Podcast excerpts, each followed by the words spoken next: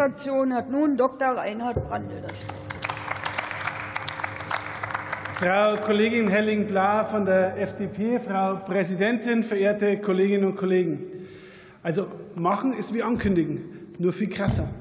Und äh, wenn Sie jetzt ankündigen, wenn Sie uns jetzt sagen, Sie stimmen unserem Antrag deswegen nicht zu, weil es auf der Seite der FDP-Bundestagsfraktion ein Eckpunktepapier gibt, wo ähnliche Inhalte drinstehen, dann sage ich, das ist ja lachhaft.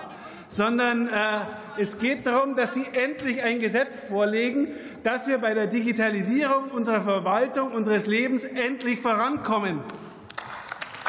Und schauen Sie sich mal zum Beispiel den Bankensektor an. Auch liebe Kollegen von der Ampel, die ja alle irgendwie skeptisch und äh, vorsichtig sind. Unser kompletter Zahlungsverkehr ist digitalisiert. Wir überweisen täglich mit PIN und TAN. Ich habe noch niemanden erlebt, der zu mir kommt und sagt, ein Überweisungsträger von Hand unterschrieben im Briefkasten der Sparkasse ist sicherer oder effizienter. Im Gegenteil.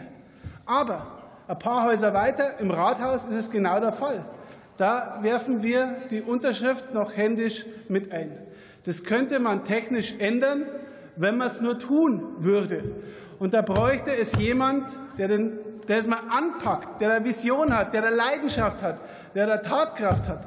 Aber bei dieser Debatte habe ich keinen erlebt. Und ehrlich gesagt, wenn ich auf die Regierungsbank schaue, dann sehe ich da jetzt auch keinen, der dieses Thema anpackt. Und unser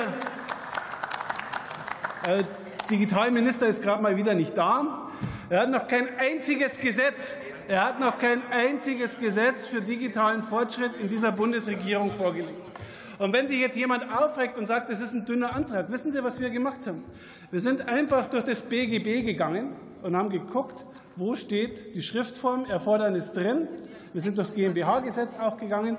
Wo ist die Schriftformerfordernis drin und wo könnte man sie unter Umständen durch einen digitalen Weg ersetzen? Das ist politisches Handwerk. Das kostet keinen Cent. Und das könnten Sie machen und das sollten Sie machen, wenn Sie Deutschland voranbringen wollen. Und es geht ja hier nicht nur ums Mietrecht. Schauen Sie sich mal an, was wir zum Beispiel im Bereich der Vereine fordern. Ich habe manchmal bei größeren Vereinen das Gefühl, wenn ich bei dem Vorsitzenden ins Wohnzimmer komme, das ist ein Postamt. So stapeln sich vor der Jahreshauptversammlung bei dem die ganzen Schreiben. Auch im Vereinsrecht wäre vieles digital einfacher möglich.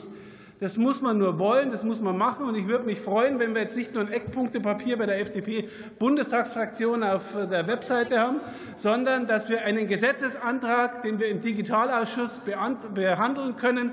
Unsere Unterstützung hätten Sie dabei. Aber wie gesagt, es muss halt auch passieren. Danke.